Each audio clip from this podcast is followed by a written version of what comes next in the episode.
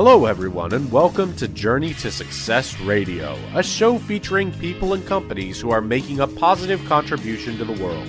This show will help you learn how to apply success principles in every area of your life so that you can make the most out of your skills and talents and accomplish more of your goals. To find out more about the show, please visit www.journeytosuccessradio.com.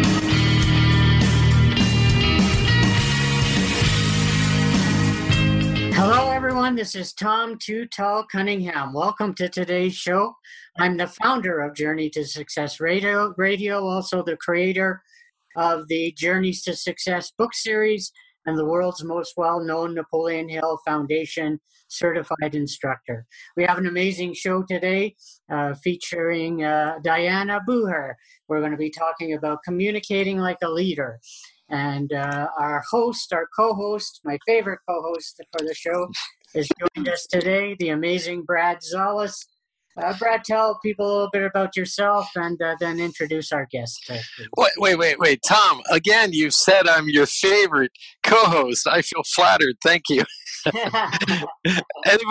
Anyways, everybody out there, this is Brad Szollose, and I am the award-winning author of Liquid Leadership, which delves deeply into today's leadership styles for the 21st century, especially how to get millennials working with analog-driven boomers.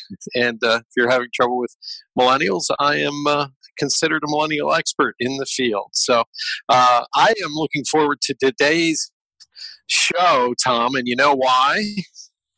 Well, you're with the American Management Association, so this is a lot of it's right up your alley. Exactly. Leadership in the 21st century. So who wants to read the bio here, Tom? You want to jump in there? I'll do that. Dianna Booher is the best-selling author of 47 books published in 60 foreign languages. She works with organizations to help them communicate clearly and with leaders to expand their influence by a strong executive presence. Her latest books include Communicate Like a Leader, Connecting Strategically to Coach, Inspire, and Get Things Done, What More Can I Say? Why Communication Fails and What to Do About It. National media such as Good Morning America, USA Today, The Wall Street Journal, Forbes, CNN, Fast Company, Bloomberg, Success, and Entrepreneur frequently interview her on workplace communication issues. Richtopia has named her at number 54 on his 2017 list of top 200 most influential authors in the world. Her clients include more than 1/3 of the Fortune 500 organizations. Welcome to the show today, Dianna. Thank you. I'm excited to be here. Good. I'm going to talk a little bit about this, Dianna, if we may, at the very beginning of this, but I love when I see women working in business, especially at the executive level. And the reason why is we've spent so many years believing that soft skills were a waste of time. And now we're understanding that soft skills are the most important part of this. And I feel that women in business do this naturally, this style of communication and things like that. So I'd love for you to talk a little bit about that right off the bat. I know we're going off script a little bit, but could you address that? Well, I'm glad you noticed that it's become the most important part, and I'm sure you've known that all along. But really, the essence of leadership is communication, because if you don't communicate, things don't get done. I mean, if you think about it, every business act involves communication. I mean, literally, you're either speaking, writing, you're leading a meeting, you're in front of somebody's face, all of it. It centers around communication, right? And so nothing happens in the C-suite unless somebody's talking, writing, meeting, giving feedback, etc. Well, you know, it's very interesting at my own company, K2, when we went public, you know, I'm on the board now and I'm a chief marketing officer.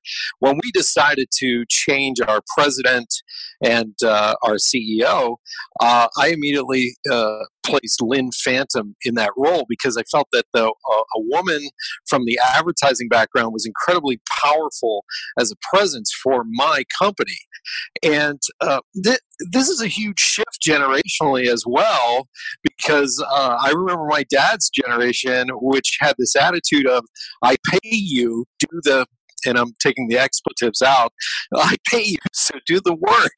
And now we've moved into a completely different model of management. We're getting away from that micromanagement style of managing. And honestly, why do people micromanage, Dianna? People micromanage actually for a lot of reasons. And I thought you were just about to get into it. If you think about it, all the conflict we have is because of that mindset that you were just talking about there. I mean, it happens in leadership. It happens in sales. You remember back in the day when people were always, you know, I've got to force somebody to buy something from me. I've got to force them to close. You remember they'll always be closing. And if you look in every arena, it was all about force people to do things. And now we're saying, no, you can't do that. And that's where the micromanaging came in. It's we've got to force people to do it my way or the highway or get out of here. We found out that doesn't work. And it doesn't. People who are micromanaging are still trying to do that, either through fear or they are insecure in themselves that they don't get along with people. So they, you know, just follow along, you know, sort of creeping along in the background to watch how somebody does it. Or they don't have the skill. They don't have those soft skills, or They never learn to delegate. They don't trust the people. There are any number of reasons people do it, but it's just second nature to them. Yeah. Well, you know, I've always felt in this day and age, some people are still running their business as if it's 1977. And there's this hierarchy. And if you're 25, why should I listen to you? I spent 40 years getting up to the C-suite, you know, that kind of attitude. And honestly, what do you do when you have to work with a micromanager? What do you do? I think you've got to turn it around. You can't depend on them to turn it around. So you be the one. You said a mouthful. You have got to be the one to bridge that gap and help them gain the trust they need to, you know, to lower their fear level. And tell them, and help show them. You can't tell them anything. You've got to show them that they don't have to fear you. You've got to build that trust by showing that you're going to come through, you know, and saying, you know, what is the end game here? What's the goal? What do you want me to deliver? Where are the check back points? Where would, you know, here's what I'm planning to do. Here's the next step. And just helping them get easy that you can accomplish the goal. And, you know, where do you want check back, asking, you know, what authority do I have? What decisions do you feel comfortable with me making, or where do you want me to inform you along the way, until you gradually, you know, build the bigger gaps in between the check back times. And right. As they trust, then you can, you have a longer rope. In other words, you just keep stretching the rope that you can get by on your own. This is interesting that you say this, the high trust environments that everybody's talking about. This takes time. This takes time to build. And when do you feel it's time to build those trust environments? You want to talk about that, Dianna? You have to do it from day one. You can't. Ta-da.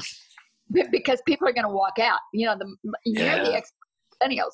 Millennials are not going to stick around for 5 years until they build that. You know, they're out the door. And so, you know, you're not working with that person who's going to say in 10 years, I'll have built the trust. And so I think that person who is always micromanaged has to start off immediately assessing the situation. I've got a micromanager here, and they're either they don't have the skill, they don't have the know-how, or for some reason, I have lost trust with them. You assess the situation immediately and you say, okay, what can I do to show them that I am not going behind their back, that I am not trying to go around them, that I'm covering for them. And you do 2 or 3 things like that, and you get a little bit longer rope. You do 4 or 5 things and you get a longer rope. And making them feel at ease is the way to do it. Wow. Now, anybody who's listening to this right now, I hope you're taking some notes, because Dianna just said a mouthful, and that is people stick around at these companies now simply because they've created a high trust environment by giving people more responsibility, creating moments of trust, and giving them more freedom, more leadership roles, things like that, more tasks. So if you're still kind of stuck in that mindset of you're going to bark orders and everybody's going to obey you, that no longer works. And Dianna, I'm going to talk about this. How many people listening, especially baby boomers, remember when you were given a desk and a chair and a phone and you were supposed to figure it all out? How many of you had tough bosses that kicked your, pardon me, rear ends, and you were expected to just jump and ask them how high, sir? Remember those days, Dianna? That was the typical thing. And now, you've got all this onboard training that may be good, maybe bad. But, what happened? A lot of people never got trained in how to delegate. And so if you're in that situation, and your boss never learned to delegate, or you're in that situation and you have to correct a micromanaging situation, I recommend that you ask 5 questions. You take responsibility and you say, all right, what's the goal? All right, what is the concrete deliverable that you want me to come back with? And do you already have a process in mind, or can I establish my own process for doing this, accomplishing the goal? What are the check back points that you're capable, comfortable with? Are there certain points you want me to check back with? What's my timeline? Do I have a concrete deadline? What's my budget for this? Are there any precautions that you have, I call them worry points, that you want to give me right up front? And of course, the person who delegated this should have told you all those things, but if he or she didn't, then you ask the questions, and those will keep you on track. Wow. That's simple. I hope everybody's writing this down. This is the funniest part. I'm glad you brought up training. A lot of people don't remember really the arc of how things have changed so much, not only here in the United States, but this is happening around the world. Most of us received on-the-job training when we went into these companies. This was before everybody was getting a college degree. So you'd show up at a company and they would train you how they wanted things to be done. And I distinctly remember one of my best friends, Frank, started working as a summer job. He was a teller at our local bank, and they didn't have to train him or anything. They just showed him how to use the technology that was there at the time. And now, fast forward, companies are expecting you to almost be right out of the box. If you went to college, you should be already trained, ready to go. And they don't realize it's a lot of our younger employees that are coming into the workforce have not been trained in simple business acumen or what to do besides standing around with your hands in your pocket when the work is done. So I find it interesting that today you're talking a little bit about that. Almost everybody has to have a mentorship program. Am I right? To get people involved. Yes, go ahead. Sorry. They do. It's not the technology for the most part, because they can learn that quickly enough.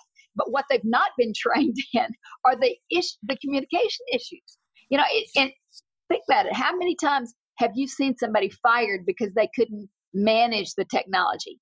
It's rare. Right. They get fired because they can't get along, because they have they ticked off a supplier, because a customer comes back and gives them.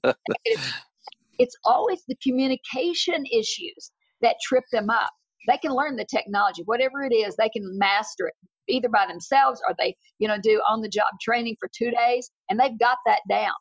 It's the communication issue that they can't master, because you have to have thinking on your feet. You have to have smarts to do that. And they've been sitting behind a PC for so long, or looking at their phone so long, that they've neglected those skills in their formal academic training. I talk in my books, my teachings, that they'd actually never had it as kids. They were actually taught how to manipulate digital information before they could read, write, and speak. And when they were told to think about what they did wrong, they were sent to their bedrooms and they played video games instead. So there was no reflection. Now, this creates a paradox because with millennials, they were taught to communicate, hyper-communicate with their parents. So the hierarchy was flattened in the household. And then they went to college and even high school. They were taught to approach their teacher and talk to them by their first name. And yet, now that they get into the corporate world, they may not be able to communicate with you the way you think, but they expect to be able to talk to the CEO on the first day of work. So I find that fascinating. So how does everybody get a hold of you? I just want to mention your website. Where do they get a hold of you, Dianna? Yes, it's booherresearch.com. Booher, like B-O-O-H-E-R. Booher, except I hope they don't. That's B-O-O-H-E-R. Booherresearch.com. And if they needed to email you, they could just reach out and find it right there at your site. Yes, right. Dianna.Booher@BooherResearch.com. And I want to mention before we move on, you have had amazing success with several bestsellers, not just your latest book, Communicate Like a Leader, Connecting Strategically to Coach, Inspire, and Get Things Done, but you have several other bestsellers, and I'll mention them here real quickly. We have What More Can I Say? Why Communication Fails and What to Do About It. Also, you published Creating Personal Presence, Look, Talk, Think, and Act Like a Leader, and also Communicate with Confidence, How to Say It Right the First Time and Every Time. So I would say you're a master at this, communicating, being present as a leader, showing up, and being in the zone. And that's what I love about having guests like you on today. You really know what you're talking about.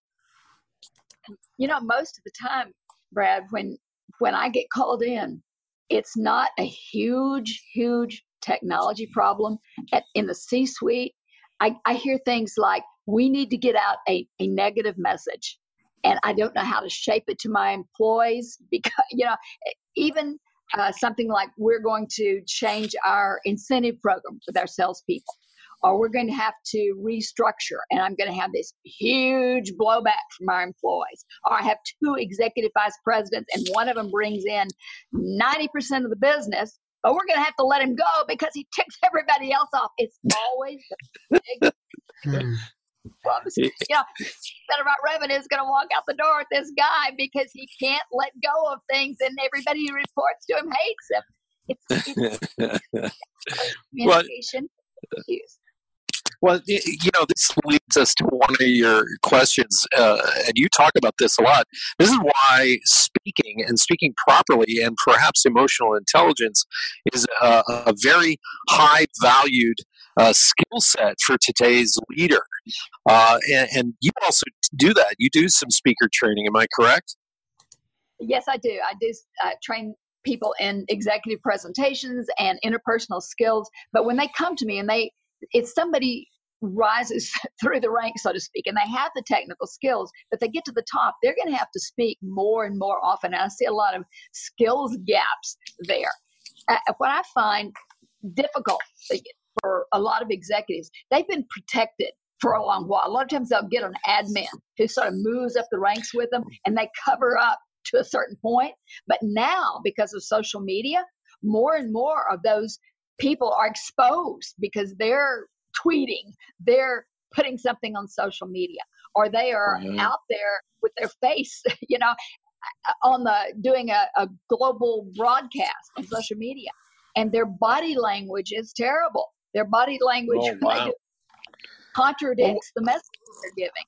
Well, honestly, what are some of the key characteristics that audiences expect today from leaders, and how can they be most effective in that communication? Well, I think they need to first be self-aware of what they're doing. In other words, they come in and they say, well, we're going to make this change, but it's actually a very positive thing. But their body language totally negates that. They need to be aware of that.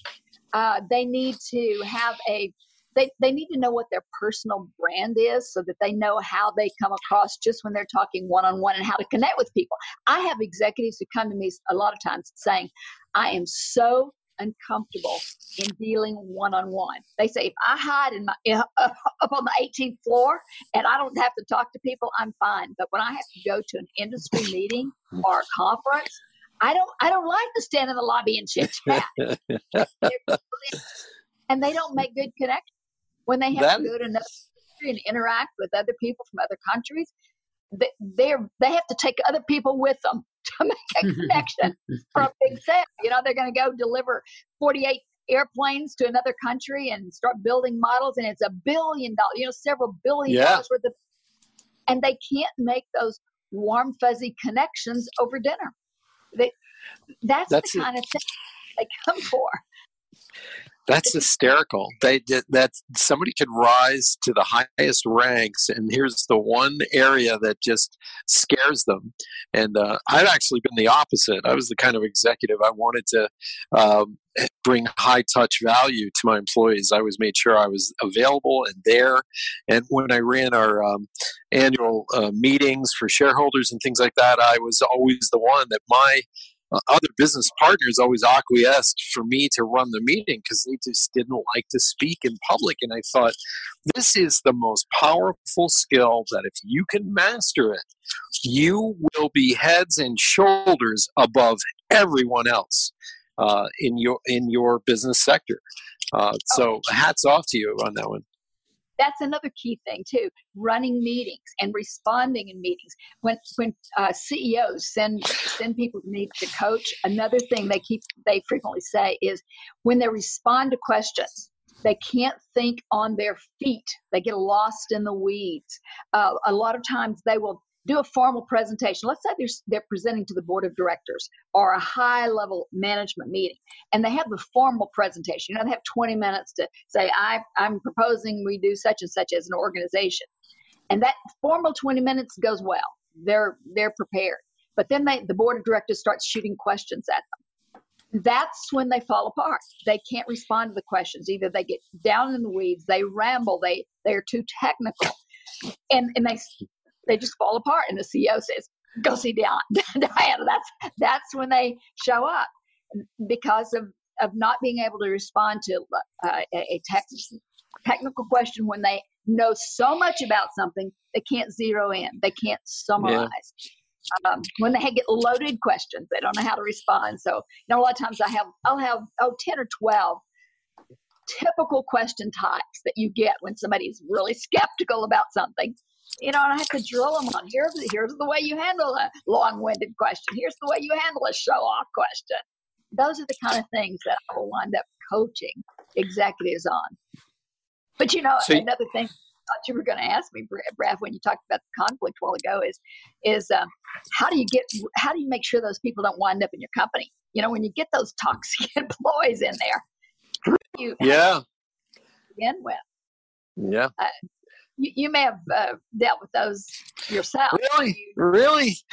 Toxic employees? Never. I have no idea what you're talking about. I'll tell you what happened to me, and I want to hear your perspective on this. But the first, I would say, 20 employees, me and my business partners, we had a handle in hiring each and every person. But the first thing we did is we made the teams pick those people. They were in charge of advertising for that job. They were in charge of picking and hand-picking who would fit that team based on goals. And then by the time the person got to us, it was just a matter of, as business partners, we get the final say. And whenever it was done that way, we always got good people. But whenever one of my business partners decided to circumnavigate that process and just push somebody on us, it was a disaster, and we always had personality clashes. And those people we almost always had to fire at some point. So I'm not sure that was the best way to handle it as well for myself, but it was always when we went outside of that process that we had developed, it was a disaster. So please, I want to hear your take on dealing with toxic employees, Dianna, because I don't know if I handled it perfectly. So. Well, process is important, and I'm glad you mentioned that. But in the Communicate Like a Leader book, I just got really strong on asking the right kind of questions. One of my favorite questions, and I've learned this through 30 years of hiring employees, is, there was a book that Judith Viorst wrote a long time ago. It's a kid's book. It's something like, I think the title of it is Alexander and the Terrible, Horrible, No Good, Very Bad Day. You may have read it. Yes. But this guy, the character goes through, these terrible things that happened to me. You ask an employee, have you ever had a terrible, horrible, very, very bad day? Think of one of those days. Tell me what happened on that day and how did you cope with it? And what you're looking for when you're interviewing that employee is listen and to see what they think is a really hard, stressful day. And if their idea of stressful is what happens almost every week in your company, that is a mismatch, because they're going to always be unhappy, stressed, and burned out really quickly in your company. And then listen to how they cope with it. I mean, are they saying things like, oh man, it was a major meltdown and I had to call so-and-so to come help me. And it was just, and they had to take off and they didn't get in till 2:00 that day, as they describe it. And you're thinking, that wasn't so bad. We are under those kind of deadlines all the time. You don't want that employee. And then another favorite question of mine, when you ask them, can you tell me about some negative feedback that a former boss has given you in the past? And what did you do with that feedback? What did you learn from it? What did you do with it? Invariably, if they practice for these, they're going to say something like, well, I can't remember any. I'm just, or I'm a workaholic or what else. I'm too good at my job. I'm just too good. Yeah. You're so nice. You get along with everybody. If they're lying, or they don't listen, or they can't take back well, or they don't learn from it. Are there lies? I mean, you learn a lot of things. What you're looking for is for them to say, to give you some really honest feedback, and that they learned something from it and they were able to apply it and things changed. I mean, that's the kind of answer you want to hear. Otherwise, you're dealing with someone who doesn't have much integrity. You hit the nail on the head. And anybody who's listening, especially if you work in HR, or you're an executive, or you're somebody who's working in talent and development, take notes on this, because you can control the type of people you bring into your organization. And that will determine how long they last, how dedicated they are, and how loyal, just from some of the little tips that Dianna has given you. And I want to remind our listeners to pick up her book, Communicate Like a Leader. I think it's a phenomenal read, and I think you're going to enjoy it. Actually, I think the subtitle says it more than anything: Connecting Strategically to Coach, Inspire, and Get Things Done. So pick that up, Communicate Like a Leader. Also, don't forget to go to her website, Booher Research, BOOHERRESEARCH, Booher Research.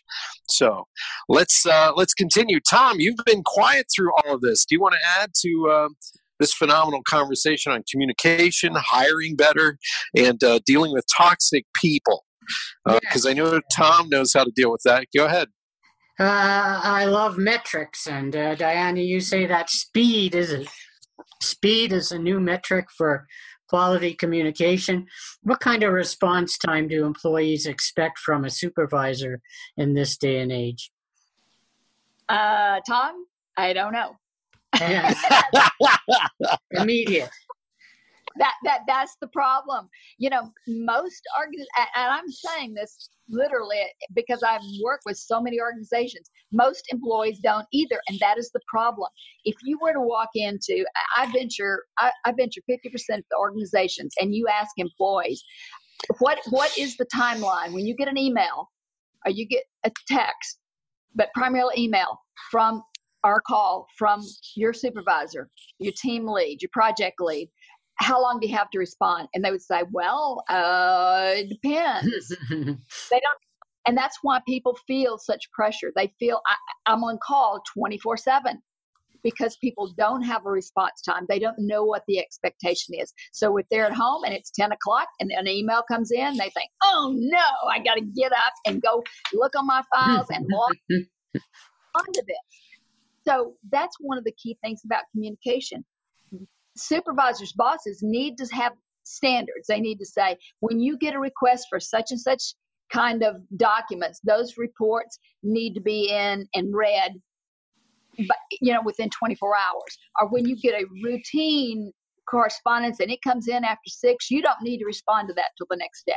If you get an answer from me after 7 o'clock, you don't need to respond. And if it is urgent that I get a response, I will put a urgent sign on it. You know, there needs to be some kind of standards, and people need to know what they are so that they don't feel like at any time, if my boss sends me something, I'm supposed to answer no matter if I'm at, you know, but with pneumonia or the flu, I've got to get back to them, because that's what puts people out. Right. And nice to have those expectations set by both the supervisor and the employee. Right, right. So they know. Yeah. And a lot of people, a lot of bosses have that expectation from their employees, but they don't hold themselves accountable to respond. So an employee is in the middle of the project and they need an approval or to go ahead to the next step. And they send up, do I have your go ahead to move to such and such? And they you know, they're on a timeline for the whole project. And the supervisor sits on it for 4 days. And that messes up their whole timeline in managing a project. So again, the boss needs to be as accountable for responses and those metrics as they expect their employees to be. It's a two-way street. You know, that's hard to sell up the ladder. You know that. I admire you for trying, but anybody who's in the C-suite and you're listening and you're a leader, guess what? Anything you implement, you are expected to also be adherent to the same rules. The same rules apply up and down from the boardroom to the mailroom, as they say. And this leads me a little bit to something I just want to throw in there. The reason that millennials get so upset and leave as a group a lot of times is they're the first ones to call BS. Sorry to use that term, but they're the first ones to call BS when a rule is thrown out there for everybody else, but the leader doesn't adhere to the same set of rules and tactics. So they are the first to stand up, whereas boomers, traditionally, we always saw something that might be a negative at work and we go, what are you going to do? I have a job. I'm lucky to have a job. I'm just going to stay here. Whereas millennials are sitting there going, you know, I don't have to put up with that. And they leave. So a leader today has to be much more dynamic in the way they, you know, carve the environment, the workforce culture, and being a part of it. And I think something, maybe you could talk about this a little bit, Dianna, as well. John Chambers, the former CEO of Cisco, who's now the chairman of the board, he flattened Cisco in order to survive simply because he realized when it came to communication and it came to getting things up the ladder to him to sign off and then send it back down, it was a lot of times too late. So he began to democratize Cisco back in the late 90s, early 2000s in order to save the company, because he realized he was the bottleneck of communication and it had to get out from under his surveillance simply because he was slowing the company down. And you touched on that. Can you touch a little bit more about that? I think every great leader has to ask himself, am I the one who's in the way? Right. And that is part of a trust issue. That employee is saying, all right, I'll trust you to that this deadline that you've given me on the project is necessary. And I will, you know, break my bonds to get this done, but you've got to do your part. And they see it as a trust issue, and you've broken the trust. If I'm going to live by the deadline, I expect you to live by the deadline. And another part of that trust relationship or that trust contract is explain your reasons. These millennials grew up on parents who explain punishment. You know, they sit down and they try to reason and they say, look, I'm taking the car away, or I'm taking your phone away, your cell phone away from you because you didn't do so and so. Here's my reasons for doing that. And then they go into the workplace and the boss says, all right, we're not going to have this retreat for such and such. And here's why we're not going to do that this year. Or we're not going to do rewards for such and such. And they don't explain reasons. That millennial group, the culture is, why are you doing this? Why are you thinking such a, why are we restructuring? And part of trust is tell me why we're making this decision. I'll buy in. I'll cooperate. I want reasons though. And when you withhold it, patriarchal mom and dad know best attitude. And they don't buy that. It's not do as I say because I'm the daddy here. Right. Well, this is really interesting that you brought this up because boomers, a lot of times, we've been trained, and I'm a boomer, we've been trained not to even ask those questions as to why, just to kind of accept it. And then you have a new generation coming along that are 25 years of age, 35 years of age, and they're asking why and demanding things and negotiating almost like they're in the C-suite themselves. So I find it very interesting that this on-demand culture also requires extra communication. And I know some of you listening are shaking your heads and rolling your eyes, and all I can say is this. It's the 21st century, and we are trying to get out of applying 20th century management models onto 21st century individuals. And believe it or not, boomers and Gen Xers have been indoctrinated into the 21st century way of working as well. So we're all ready for that leader that's just going to get it and take it to another level and help us all and be supportive in these organizations with our career goals, especially internally. So, and I think something that's not mentioned as often in that trust thing is just demonstrating confidence. If you can do that, if you can create the culture they want, but also demonstrate confidence, anybody wants to follow a leader who's competent. I mean, you get things done and they love it. Well, you talk about presence, creating a personal presence. I mean, leaders used to automatically just do that. What do you recommend today when it comes to personal presence? And is it just something for leaders? No, I think everybody has to have a presence. And part of it, presence is not something that just comes naturally. You can learn it. You know, I divided in that book, Creating Personal Presence, the subtitle of that is Look, Talk, Think, and Act Like a Leader. Those first three things, look, talk, and think, you can learn. Now, the act is sort of a catch-all section that talks about values and character, and you can't teach character and you can't teach values, but you can teach how somebody looks, talks, and thinks things on their feet. And what I mean by that, a lot of times when somebody, a C-suite officer will send a 35-year-old somebody who's ready to make partner in an accounting firm or a consulting firm or a law firm, and they superficially act arrogant. That's not the confidence level that I'm talking about. But I'm talking about being so competent that you have natural confidence. And that's something that only comes from knowing what you're doing, to actually having the skills and being in the moment so that you know you can stand toe-to-toe with a client who's testing you on an idea. It's not a superficial thing. It is actually a skill. I hope everybody took notes, because there is a huge difference between arrogance and confidence. I've suffered from it my whole life. People mistook my confidence for arrogance, and sometimes vice versa. I'm not going to lie. But the reality is that sometimes I just know what I can do.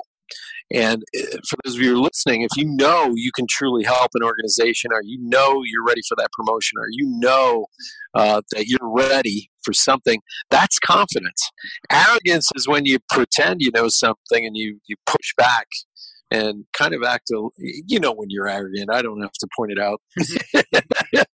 So, Tom, do you have anything else you want to add to this? Because this is I think we're getting to the end of this interview here. Dianna, do you have any last words? And also let us remind people that they can find you at Booher Research, BOOHERRESEARCH.com, BooherResearch.com. Any last thoughts, Dianna, before we end the show here today? I think that if your communication is not strategic, it's become problematic, and that you can take to the bank. That's fantastic. Dianna, thank you so much for being on here. And I just want to read a quote real quick that is from Dianna Booher, and that is, "Influence is not about what you say, but what listeners hear." Mm. Thank you so much. Have a great day. Thanks, Dianna. Thank you. Thank you for listening to this episode of Journey to Success Radio. If you or anyone you know would like to be interviewed for the show, email Tom at tomtutal.com for details.